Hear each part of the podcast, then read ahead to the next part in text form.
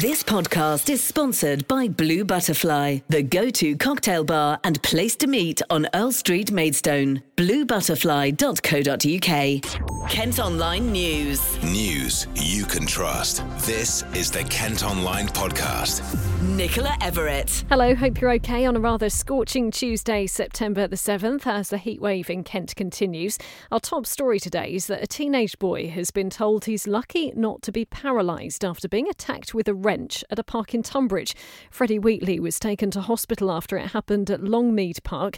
He's been left with severe bruising and isn't able to return to school yet. And his mum Marie is now calling for CCTV to be installed in the park following a number of other incidents there. I've been speaking to Marie and Freddie and started by asking what happened. I was down my local skate park and my friend's bike broke and he was on the phone to his dad and he asked his dad if he could swap bikes. And then I went over to his car with him. I thought it was a bit strange because there weren't a bike in the back of the car and I wasn't over at the car. But then he pulled out a wrench, chased me with it, and he hit me with it, like next to the back of my spine. And this security guard had just finished work at the football, football, football ground and he witnessed it all. The moment you were hit, presumably you just ended up on the floor, did you? Yeah, because we was all fine. We was just mates playing around on our bikes and scooters until he just hit me. And how are you now? Because you went off to hospital, didn't you, on Saturday? Yeah, that's when I felt the most pain. I still feel the pain now, but not as much. And what did they tell you in the hospital? Uh, Luckily, there was no permanent damage. Um, it should just scab over and. Yeah, he's going to be in a bit of pain. It, even the hospital said it could have been a lot worse. Um, he could have been paralysed. Um, or if the boy had caught Freddie around the head, he would have instantly been killed. And Marie, when you had that phone call, I mean, that's every yeah. parent's worst nightmare, isn't it, to hear that their child has been hurt? I answered the phone and literally hearing the words Freddie has been attacked um, with a wrench, my heart went to my stomach. It was I suffer anxiety as well, and it's it's awful. It's it's terrible. It's so scary. What is for anyone who doesn't know this particular part of Tonbridge and the park? What's what's the park like? Is it normally you know a pretty safe place to go? Obviously, you you, you go over there, Freddie, and play. Without those teenagers there, it is a lovely park. It's those few teenagers that ruin it for everybody else. There's there's adults there that are too intimidated taking their children down there. Even dog walkers have stopped going down there um, because of those few teenagers. But there's such a variety for all different age groups. It's a shame. And what would you like to see happen in the park then? Because after this happens, you're quite keen for um, cameras to be installed, aren't you? I just want our children to be safe. I want them to be able to be able to go down there and not worry that they're going to get bullied. Um, parents for for them to be able to take their children down there and not worry um, dog walkers and, and whoever else wants to be able to go down there um, our children shouldn't be worried about wanting to go to their local skate park and and be worried that they're going to be put, picked on um, or attacked. Who is it that you're going to send the, the petition to? So I will be sending it to our local council. Um, I have had an email back this morning from Matt Boughton, but he's he's behind us all the way. I have emailed another two councillors, and they said they had brought it up in the forum last night, and it's it's hopefully looking quite positive about getting the cameras installed down there. You can see a picture of Freddie's injury and find a link to that petition at kentonline.co.uk. Kent Online News. Kent Police have dismissed fresh calls to investigate serial killer Levi Bellfield for the Chillenden murders. The 53 year old has now admitted being in the area on the day mum and daughter Lin and Megan Russell were killed in 1996. Lawyers for Michael Stone, who was convicted of the murders, have asked for the new information to be looked at. Five people have been arrested following a police chase involving vehicles that were stolen from a school in the Tonbridge area. The police helicopter was called to help track down the suspects last night and officers used a stinger to stop them. Power tools were also recovered. Boris Johnson's been revealing his plans to overhaul England's social care system. No Conservative government, Mr. Speaker, ever wants to raise taxes, and I will be honest with the House, I accept, yes, I accept that this breaks a manifesto commitment, which is not something. Which is not something I do lightly, but a global pandemic was in no one's manifesto, Mr. Speaker. The Prime Minister's plan then is going to be funded by a one and a quarter percent increase in national insurance, with money also going to the NHS. So, what does this all mean for you?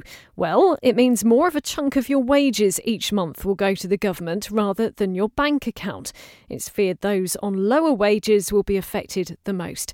Vicky Viles is manager of Sherwood Care Home in Rochester. It's really difficult when you're an industry that's worked through COVID for the last 12 months. You know, the girls that work in this industry as care assistants in dementia services, you know, they're on minimum wage. You know, the NHS, the nurses, they're getting a pay rise. My girls are not getting a pay rise. Their money went up in line with the national minimum wage. So you're kind of almost giving it to me in one hand and just going to be taking it back in the other hand because you're going to up what you're going to ask them to pay on their national insurance. That's not a side I thought about as well, because as you as you're saying, the people that are likely to be more affected by this, by the looks of the current plans, are those people in lower income jobs. So the national insurance yeah. will come out of their pocket. So, like you're saying, these people that have worked through COVID, worked really hard to to kind of keep keep going. It must have been an incredibly difficult time. Are going to end up with that money out of their pockets at the end of the month.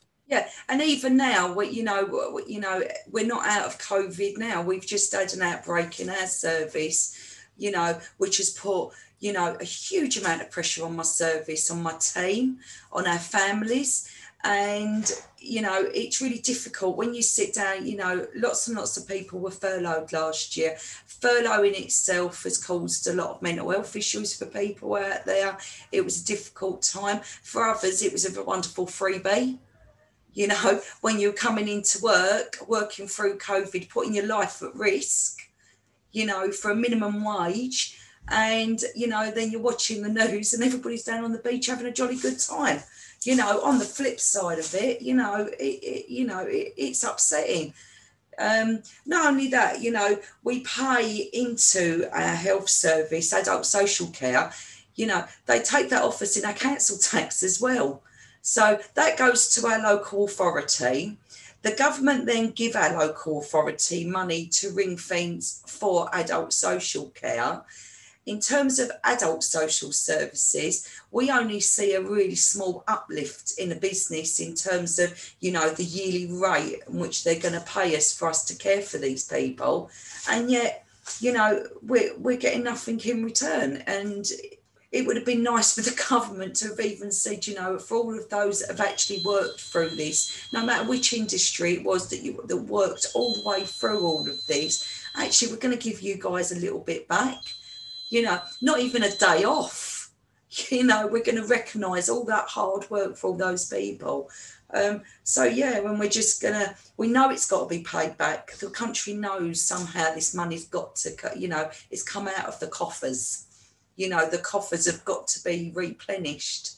Um, but there must be another way that it can be done rather than taking it you know through the taxpayer you know the everyday people because it's just the everyday people that are going to suffer the rich ain't going to suffer you know, the rich get richer, the poor get poorer. Raising national insurance is something the Conservative Party promised wouldn't happen at the last election. But as you just heard the PM say, they hadn't taken a pandemic into account.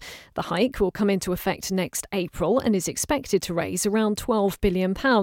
Our political editor, Paul Francis, was on the lowdown on our Facebook Live last night, along with Nadra Ahmed, who's chair of the Medway based National Care Association. I think one of the interesting parts of the debate that's transpired over the last 72 hours is that we're looking at the money first rather than looking at the care system. Why not do it the other way around? Because what's needed are, are reforms that make it more sustainable. But instead of starting with the money, start with the debate around what the care system needs. Well, and that's and that's part of what I think why we wanted to do this episode. I mean, you know, uh, what uh, we've gone through a really difficult period over the last couple of years, and, and actually, you know, I don't know enough about the care system in its current state to know exactly what it would need going forward. I mean, Nadia, I don't know how much you can you can say about you know the state of the system right now, and, and actually what it would need to to to kind of uh, be a world beating care system, which is what, what you said earlier. Well, what it needs is uh, um, a very more uh, very much more positive narrative about what social care is i think it we need to redefine what we do because in the 1980s when i first started um, my career in social care it's 40 years ago now uh, we took people who were very mobile very um, able-bodied. They came in because they no one no longer wanted to live alone. They wanted companionship. And you fast forward to where we are now we're looking after people who were looked after in hospitals, end of life care, Parkinson's, stroke, complex healthcare conditions. We're, we're giving out medication. We never did that. So you're looking after a whole different um, uh, type of person. And also, it's seen as the last resort. So the choice element is well you, you know if you if you don't get better we're going to put you in a care home so the narrative has changed and i think that is really unhelpful why did people walk into my care home demanding a bed when we had the service and now people are, are, are trying to stay away. So i think that the narrative is really difficult we, we need to understand what it is that we want to be paying for. You can still let us know what you think by commenting on our socials or on the story on Kent Online. And tonight's programme, which will be on our Facebook Live from 6, is looking at whether we could be facing another lockdown. The government is reportedly drawing up contingency plans if hospitalisations from COVID continue to rise. It's thought schools could be forced to close for longer over the October half term if there's a need to rapidly bring down cases. We've been asking asking on socials how another lockdown would affect you. Rebecca Wilson says, I haven't participated in any lockdowns so far, so I certainly won't be participating in one if they have one now or anytime soon. Elliot Eldridge has added, mental health issues will surge, financial issues within families will be worse, eventually lead towards more suicide and or depression. That will be the bigger killer for most people. And David Parker has said, doubt if we will have another lockdown. We need to start living with this stupid virus now. What's the point of having vaccinations if the government locks us down again? You can still have a say and get involved by commenting during the programme tonight. Tune in to the lowdown via our Facebook Live from 6. The Kent Online Podcast with Blue Butterfly, Earl Street, Maidstone. At Kent Online, you can see a picture and video of a police car that got stuck on an anti terror bollard in Canterbury. It's not known whether officers were on their way to an emergency when it happened on St Peter's Street last night. The car had to be rescued by a recovery vehicle. Also on the site, you can see the moment a man hurled bags of construction waste across Ramsgate High Street. It had been due to be picked up and had to be cleared by Thanet council workers. The man's now been urged to come forward so he can pay any charges. A meeting's taking place to discuss the lack of options for secondary school places in Swale. If you live in the area, you're being asked to have your say about what should be done in Sittingbourne and Sheppey. Councillors will talk about the issue this evening and again next Tuesday. Bosses at a Kent theatre say they're having to raise £15,000 after it turned out a lift they bought didn't come with the lift shaft. The Criterion Theatre at Bluetown had been given funding for the mechanism so all visitors can reach the top two floors. It's hoped it can be installed by January in time for a relaunch of the historic building. And a brand new sculpture trail has opened at Kent's Leeds Castle. More than 30 artworks are on display within the grounds for the next month. It's the first time they've put on a display like it, with some of the art being especially commissioned. Kent Online Sport. Tennis first up, and Kent's Emma Raducanu is into the quarter-finals of the US Open. She only made her tour level debut a few months ago and became a wildcard success at Wimbledon. The 18 year old from Bromley has now beaten American Shelby Rogers in straight sets. She says, despite feeling confident, she didn't think she'd do quite so well. I am surprised that I'm here. I didn't expect it. Um, I knew that I was doing a lot of great work and that would pay off someday, but you never know when. To be here in the US Open quarterfinals after not playing for 18 months is absolutely just incredible. She'll face Olympic champion Belinda Bencic in the last eight. On to cricket now, and Kent have beaten Worcestershire by an innings and 56 runs on day three of their championship match at Canterbury. They dismissed the visitors for 204 in their second innings after posting 393 in their first go with the bat. Kent's Will Bailey has been welcomed back from the Paralympics by his young daughter at the airport. Daddy. He's coming. Off you go then. Go then.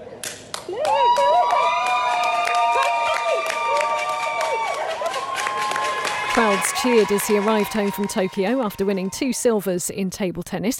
The 33 year old from Tunbridge Wells helped Britain finish second in the medals table. And in football, after a weekend off, Gillingham are back in action tonight. They travel to take on Colchester United in the league trophy. Our Gills reporter is Luke Cordell. That'll just be a, a bit of a run out, really, for some kids and some players that, that need minutes. They don't take that competition seriously. They're not interested in progress, but it's a good chance, maybe for some players to get a run out if they need it. Kick-off tonight is at 7.30. You can follow the action as it happens at kentonline.co.uk. We'll also bring you details of the result on our sister radio station KMFM from 6 tomorrow morning. And the Gills are next back in league action against Burton Albion on Saturday. Well, that's all for today. Thanks ever so much for listening. Don't forget you can follow us on Facebook, Twitter and Instagram. Plus, you can subscribe to the KM News app. That will give you access to all KM Group newspapers. Just head to kentonline.co.uk forward slash subscribe. News you can trust. This is the Kent Online Podcast. This podcast is sponsored by Blue Butterfly, the go to cocktail bar and place to meet on Earl Street, Maidstone. BlueButterfly.co.uk.